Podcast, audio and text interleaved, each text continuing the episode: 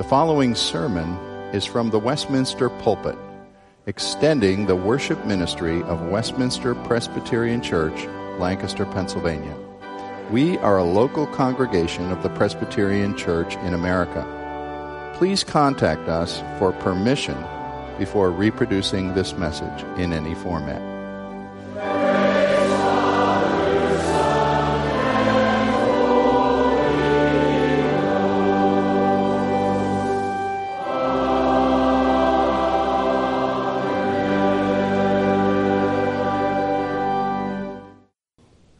Please follow as I read Deuteronomy 14, verse 22 and following.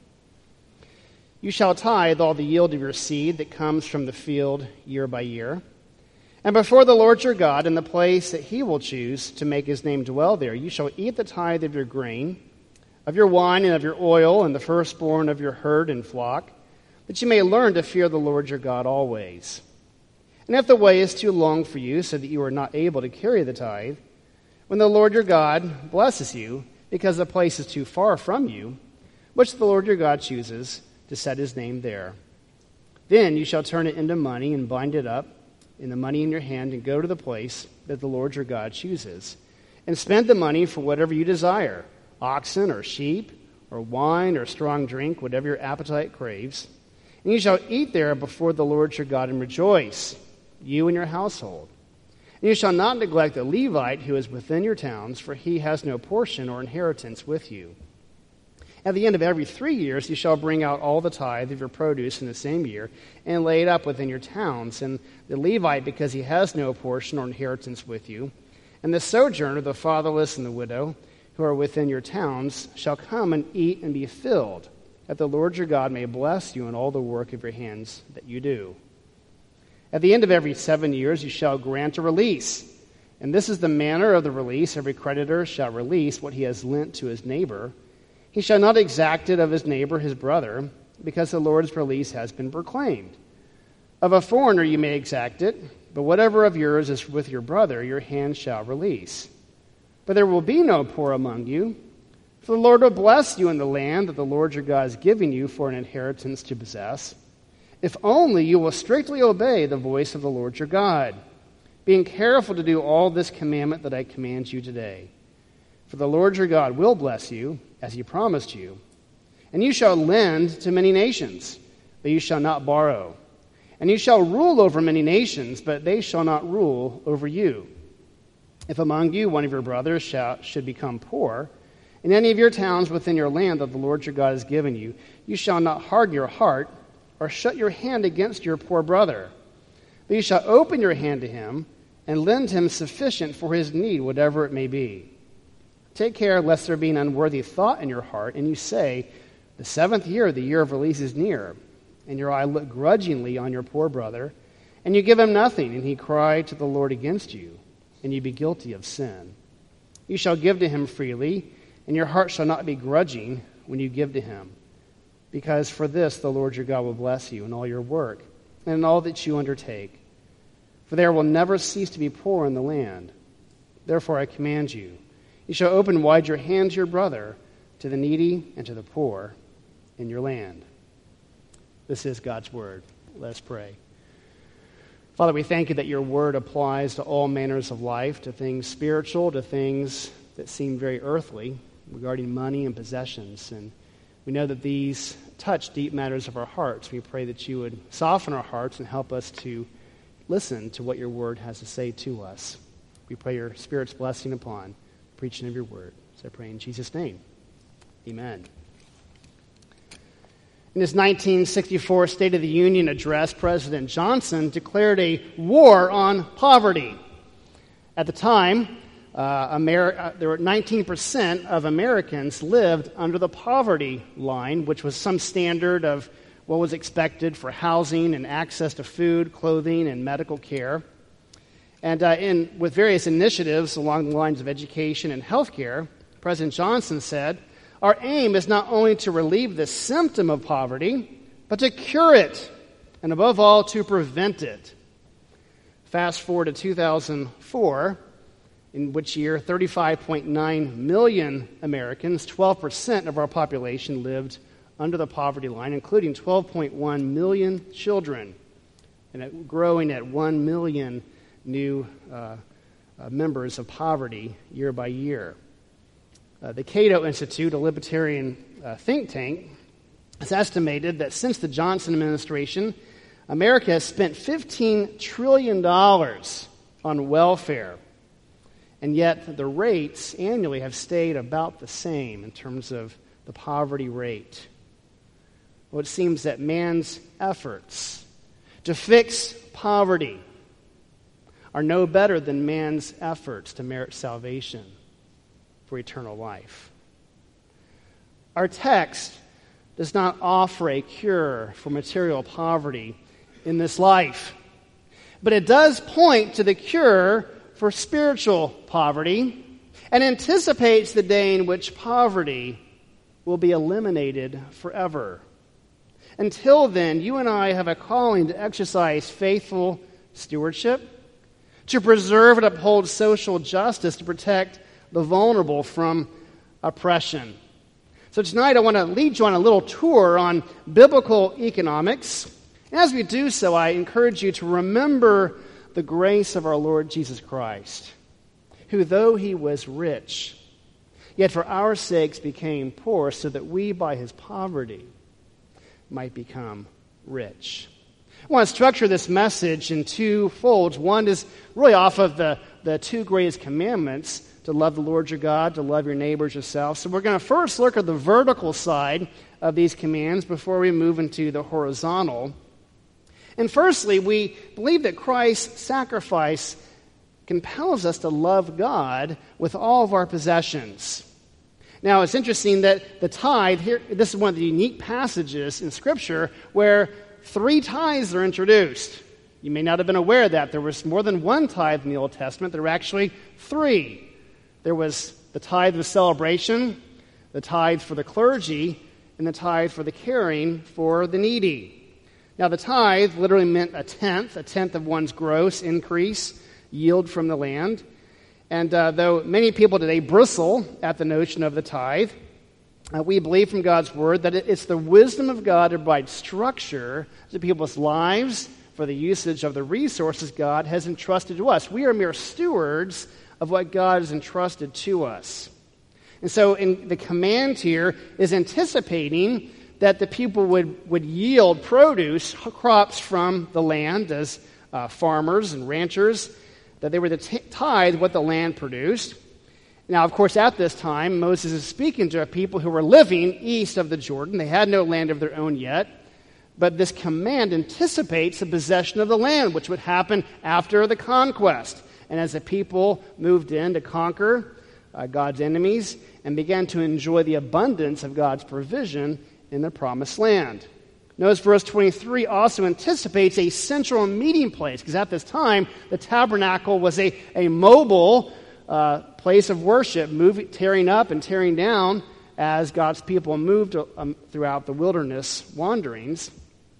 And so God's people longed for rest in the land. They longed for a stationary house of worship. Now, one key to understand the tithe comes in verse 23, where Moses says, Before the Lord your God, in emphasizing eating and enjoying and blessing. And it's important to note that the first tithe was not something you gave away, it was what God's people consumed themselves. It was saving up for special occasions, for celebration, for worship. And it was a celebration not just in your private household, but in the presence of God gathered with God's people. You see, the, uh, as, as you see here in the text, as Moses describes eating the tithe of your grain, your wine, your oil from the herd or the flock, in order to learn to fear the Lord, your God, who graciously provides everything that we enjoy. Now, as we move on in the, the revelation, we understand that God gave his people a command to gather three times a, three times a year, uh, to make a pilgrimage to the place of worship, at the Feast of Unleavened Bread at Passover. Uh, seven weeks later, the Feast of Weeks, which came to be known as Pentecost. And then lastly, the Feast of Booths, which would take place after the fall harvest later in the year. And it's interesting how God he anticipates some of the practical considerations.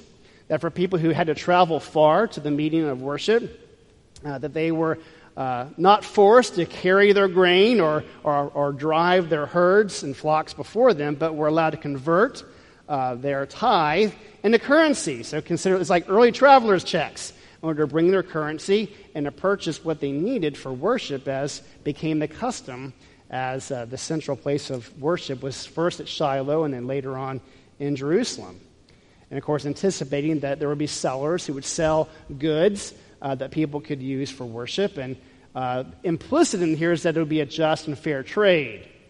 And, and many scholars speculate that when Jesus was overturning the money tables in the temple court, it was because of unjust practices, of profiteers exploiting and taking advantage of uh, pious pilgrims coming to worship in the house of God. It's interesting how you look back on God's people in this era how they would gather for regular feasting and celebrating and worship. And you look back upon American history, you consider the, the practice in the, 19th, in the 19th century of itinerant preachers moving out and about among the frontier lands, of regularly gathering people to camp meetings for a week or two weeks to gather for preaching and prayer and fellowship. And it became a time of socializing they would plant it around the harvest season, around the, the planting season, in order to give people on the frontier time to rest, to socialize, to gather and worship and fellowship uh, with God's people. And uh, so you find, you, find that there's a resonance here uh, of the need for people to gather for, for intensive times of teaching, of worship, of fellowship. And you can just imagine in the, in the Old Testament Israel, the, the children looking forward to the camp out. It was like a time to get away, a break from their school studies, to enjoy uh, fellowship, to make friends, to play, uh, and to receive instruction um, uh, from the Levitical priesthood. You know, it, this here is a reminder to us that, that we need rest. We need refreshment and that that rest and refreshment is tied up with worship and celebration. And it's a reminder to me that it's okay to spend and splurge a little bit.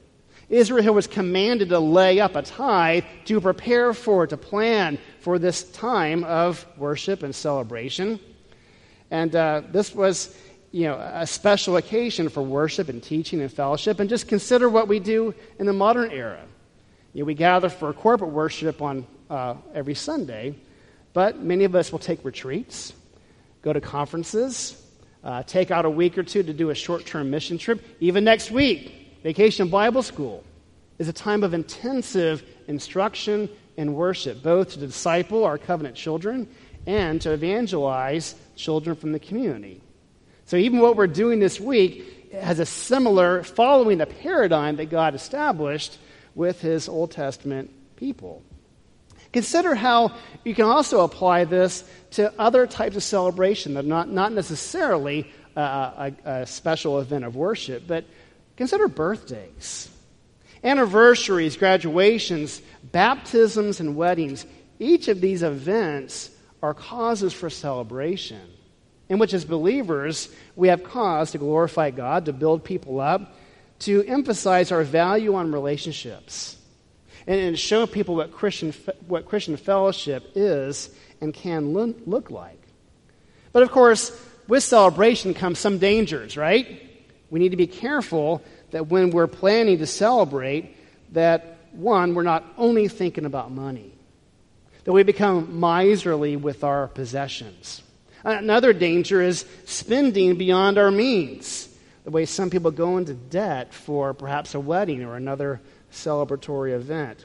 Perhaps another danger is showing off. Showing off one's wealth uh, for the praise of man versus celebrating with humble gratitude, with, with a God centered focus on whatever the cause, whatever the gathering or celebration is, to welcome family and friends and give glory to God alone. Well, the second tithe that Moses mentions is for the support of the clergy. The Levites performed the priestly duties for Old Testament Israel. They were the ones who led God's people in corporate worship, provided the instruction in the law, And you remember, they were not given a land portion in Israel. They were scattered throughout Israel for the sake of instruction, and then they would have regular duties uh, at the house of God uh, to maintain the tabernacle and later on to maintain and serve in the temple. You'll remember Zechariah, the father of John the Baptist, who had his special once in a lifetime opportunity to serve and give incense at, uh, at the temple. Uh, so, so, a little window into the life of a Levitical, Levitical priest. God commanded in Numbers 18, He says, To the Levites I have given every tithe in Israel for an inheritance, in return for their service that they do in the tent of meeting. Well, we believe in the Protestant church that the Old Testament priests were the predecessors for pastors and ministers today. That we both serve a, a, corporate role of leading God's people in worship, of interpreting the Word of God, and, and to pastor God's people. And so the support of the Levitical priesthood anticipates the support of the, the ministers and uh, the work of pastoring in the New Testament church. But then notice there's also a third tithe.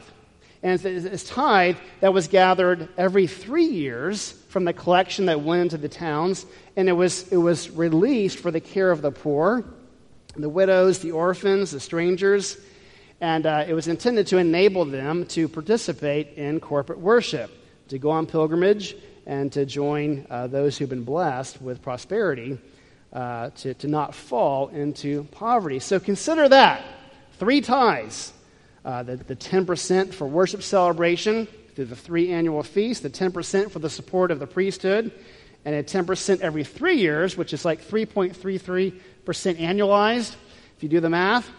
So God's people were being called to, to, to give, to save up something about maybe 23%, being asked to live on 76% of their regular yield in gross. Well, that may seem like a lot, but compared to some tax rates around the world, is actually uh, a pretty good deal.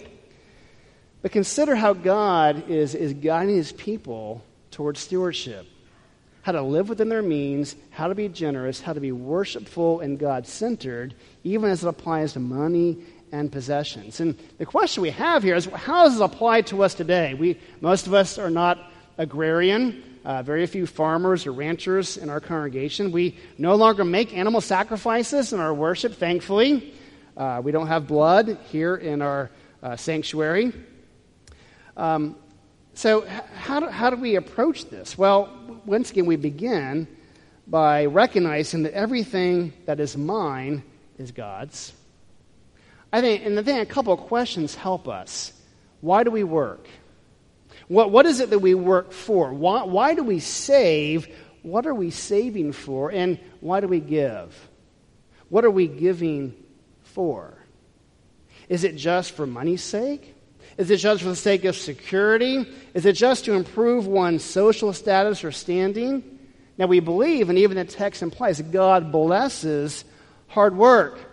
That, that when we work, it's an opportunity to serve to serve our employer, perhaps to serve our employees if we own a business. It's an opportunity to serve the community, to love our neighbors. And so, as, as we apply the principles of the tithe, that's fundamentally to support the work of ministry, to lead worship, instruction in the Word, and it's also intended to care to make sure that everybody in the community has an opportunity to worship, to gather, and to be with God's people, to, to reap the benefit that uh, we have all received from God.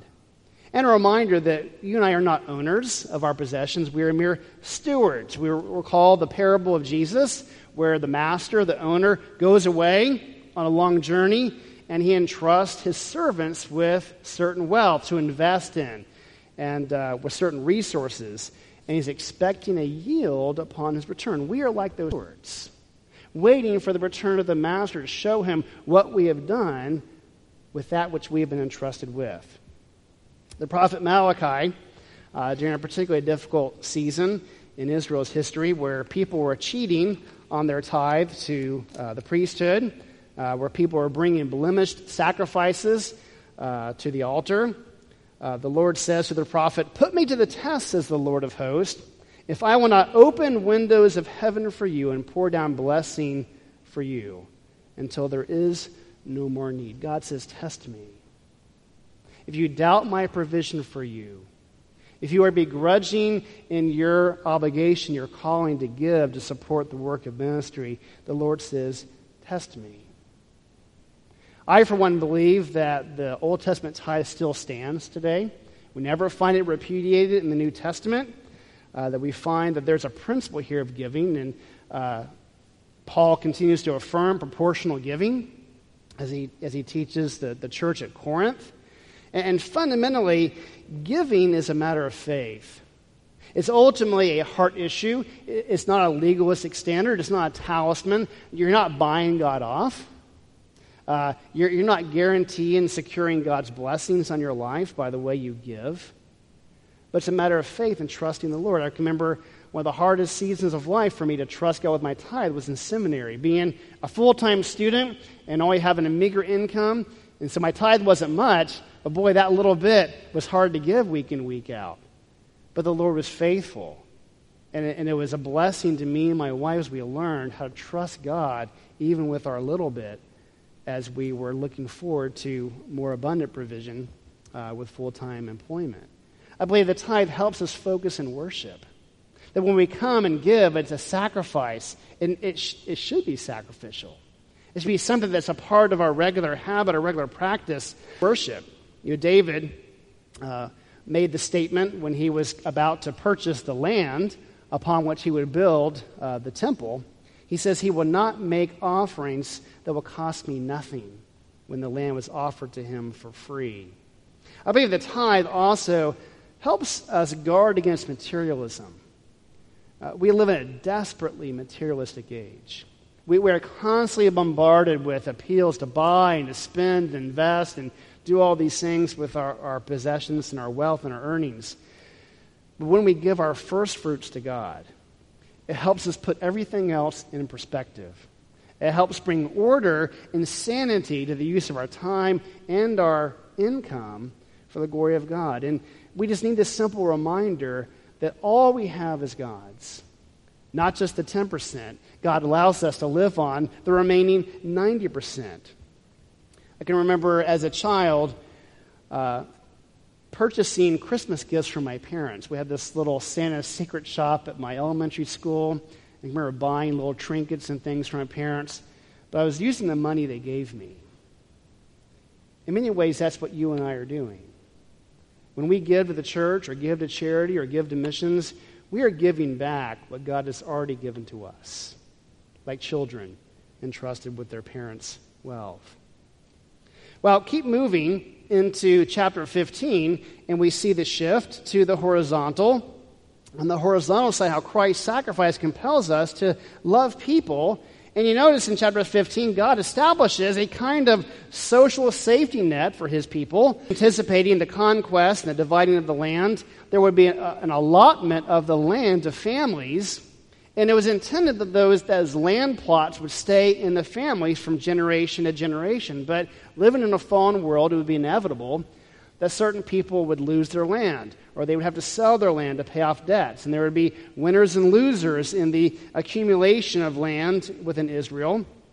And so, in order to preserve Israel as a nation and to prevent, per, uh, help prevent permanent poverty from setting in, it was a, uh, the, the sabbatical year was uh, instituted. That every seven years, the debts would be canceled, and then every 50 years, the year of Jubilee, all land would be returned to the original family to help keep land within the families and to help people to fight the tendency towards poverty and also to curb people uh, efforts to accumulate more and more land for themselves. And I, I love the implications of this passage because I believe this passage affirms to us, contrary to the doctrines of communism, the Bible affirms property ownership.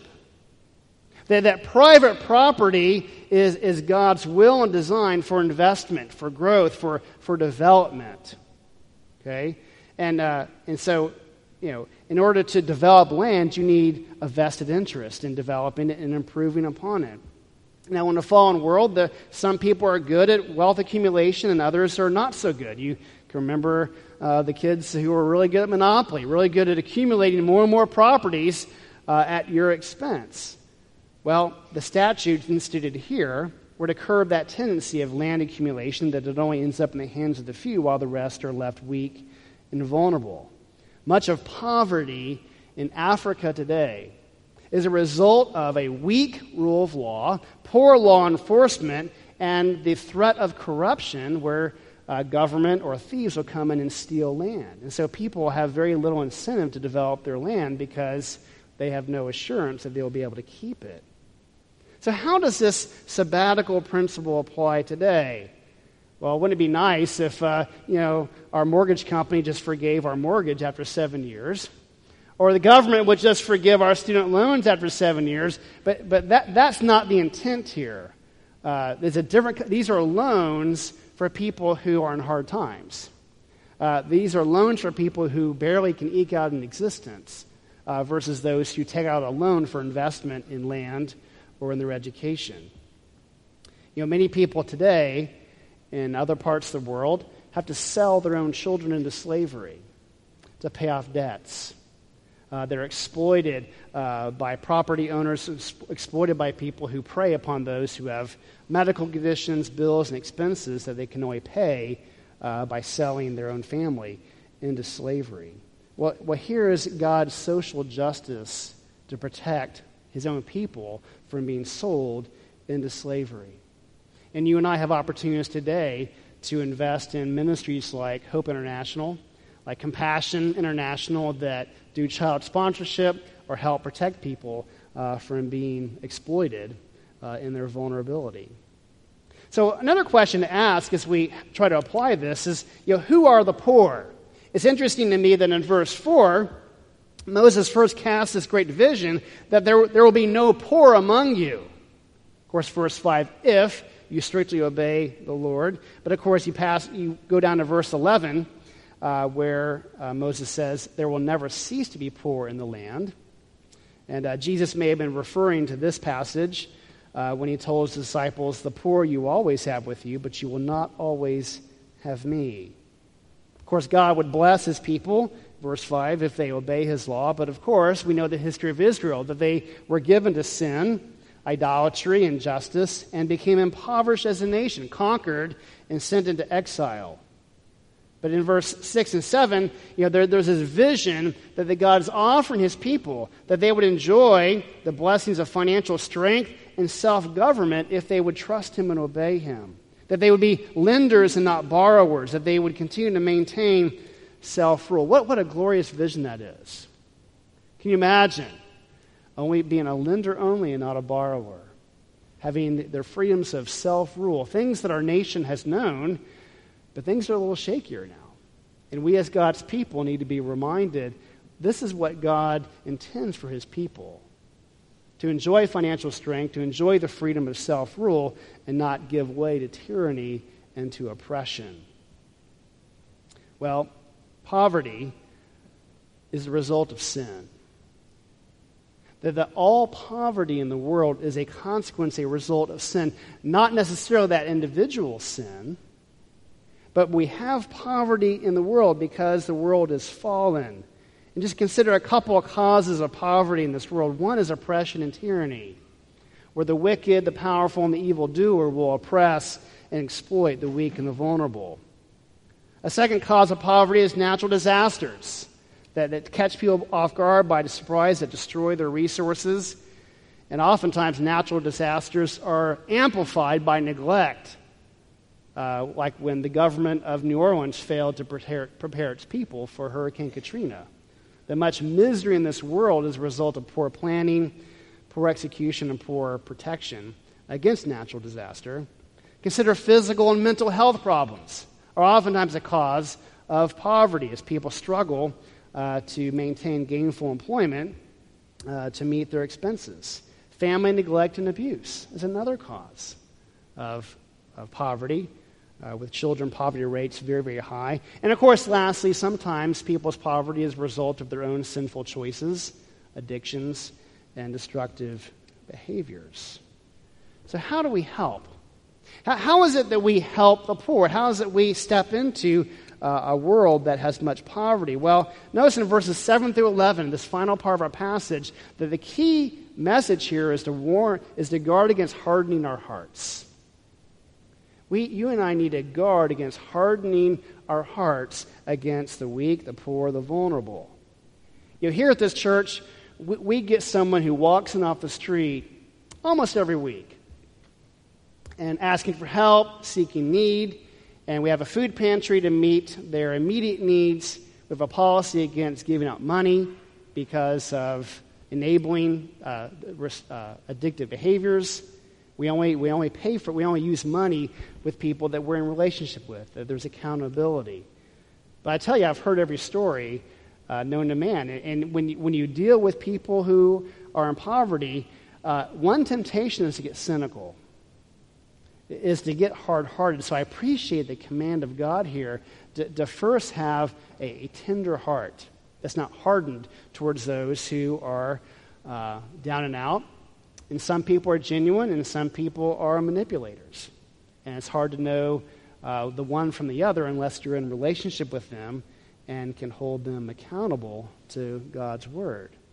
1 John 3 17 and 18 says, but if anyone has the world's goods and sees his brother in need, yet closes his heart against him, how does God's love abide in him? Let us not love in word or talk, but in deed and in truth. So, giving, supporting those in poverty, begins with our heart attitude. To guard against a begrudging attitude, a self righteous attitude of only giving for appearances or pleasing man. And we would affirm a principle of Scripture that we believe in giving a hand up, not a hand out. To not enable people's behaviors that are destructive, uh, but to work on developing them as persons. We distinguish between development and relief. Relief is meeting people in crisis and emergency, emergency situations, whereas development is helping people improve their situation, to move up and out of cycles of poverty through education, through job training, through better financial stewardship through biblical discipleship. And we support ministries like Water Street, like Hope International that do just that, developing people who move out of broken cycles of poverty.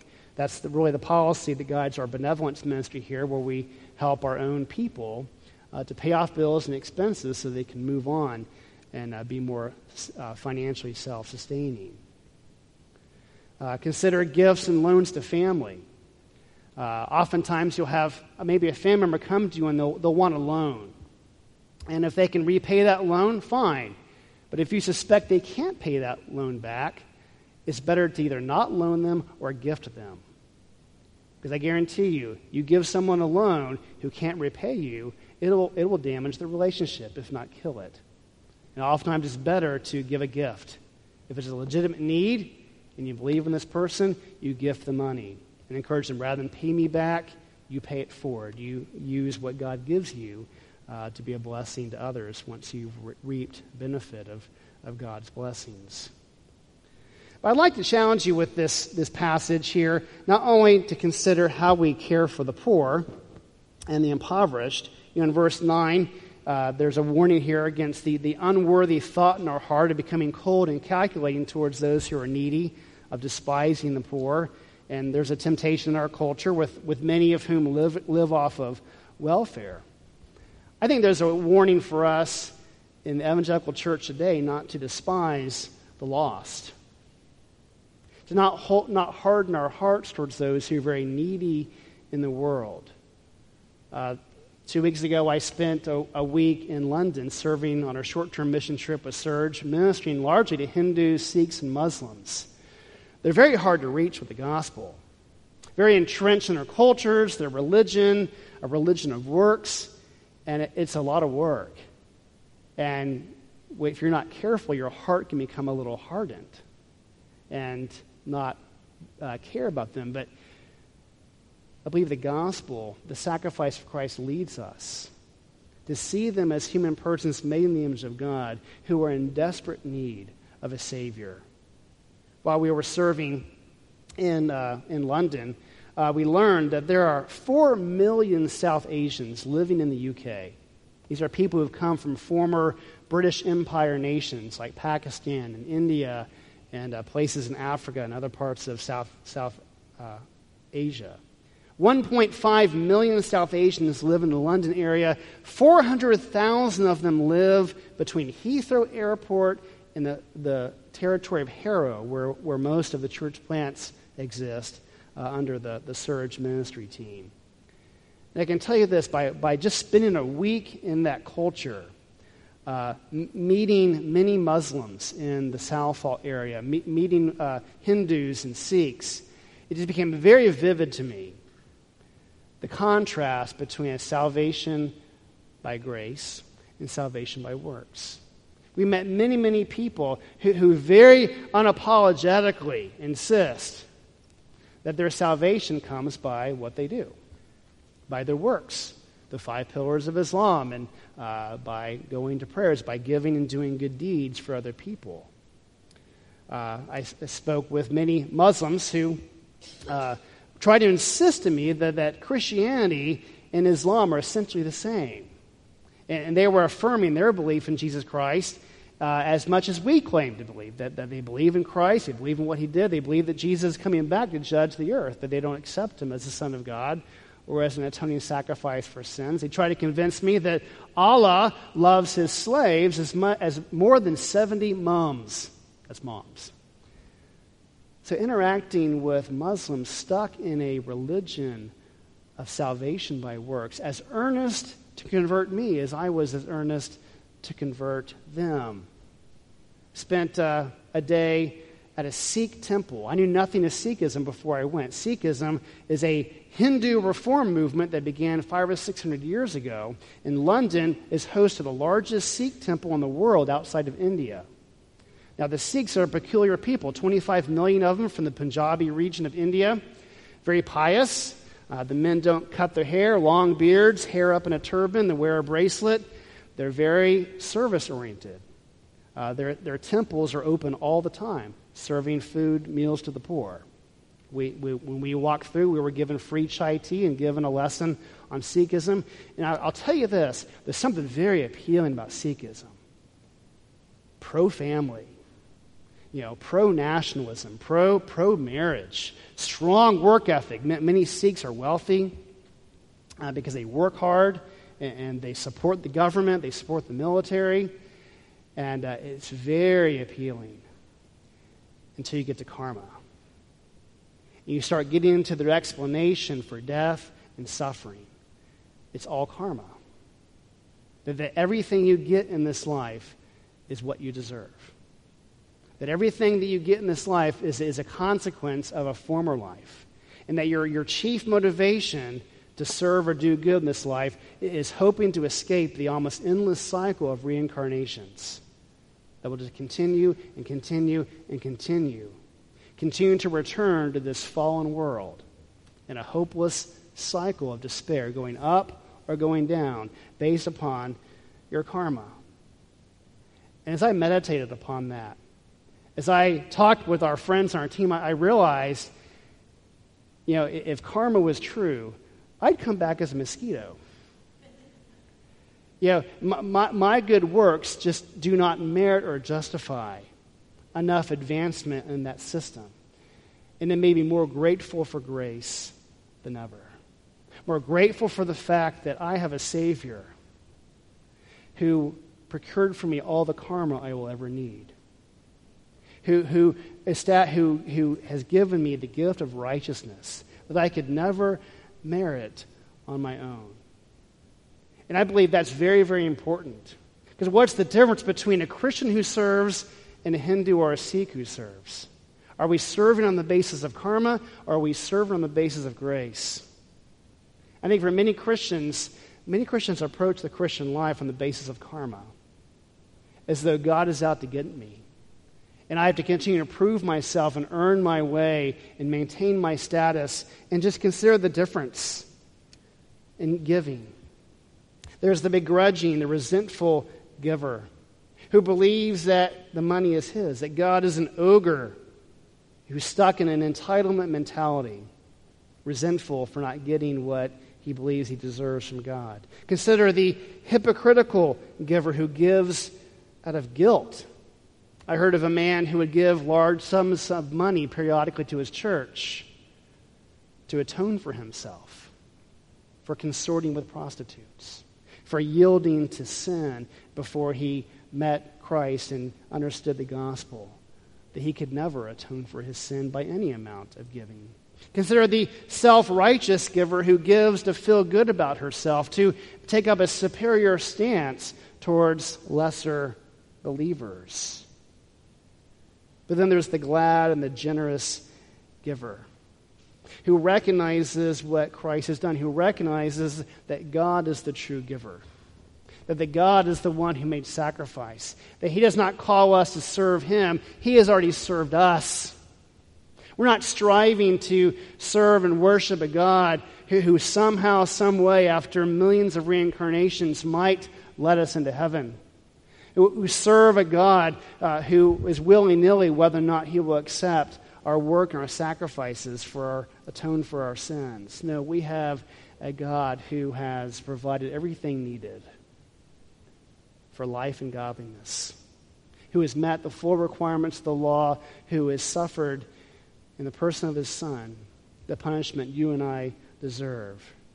Friends, we are not under karma, we're under grace.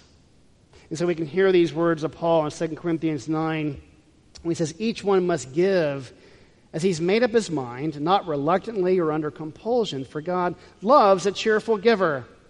And God is able to make all grace abound to you so that having all contentment in all things at all times, you may abound in every good work. Let grace drive you in your worship, in your service, in your giving, in the way you celebrate, in the way you respond to life's challenges and opportunities.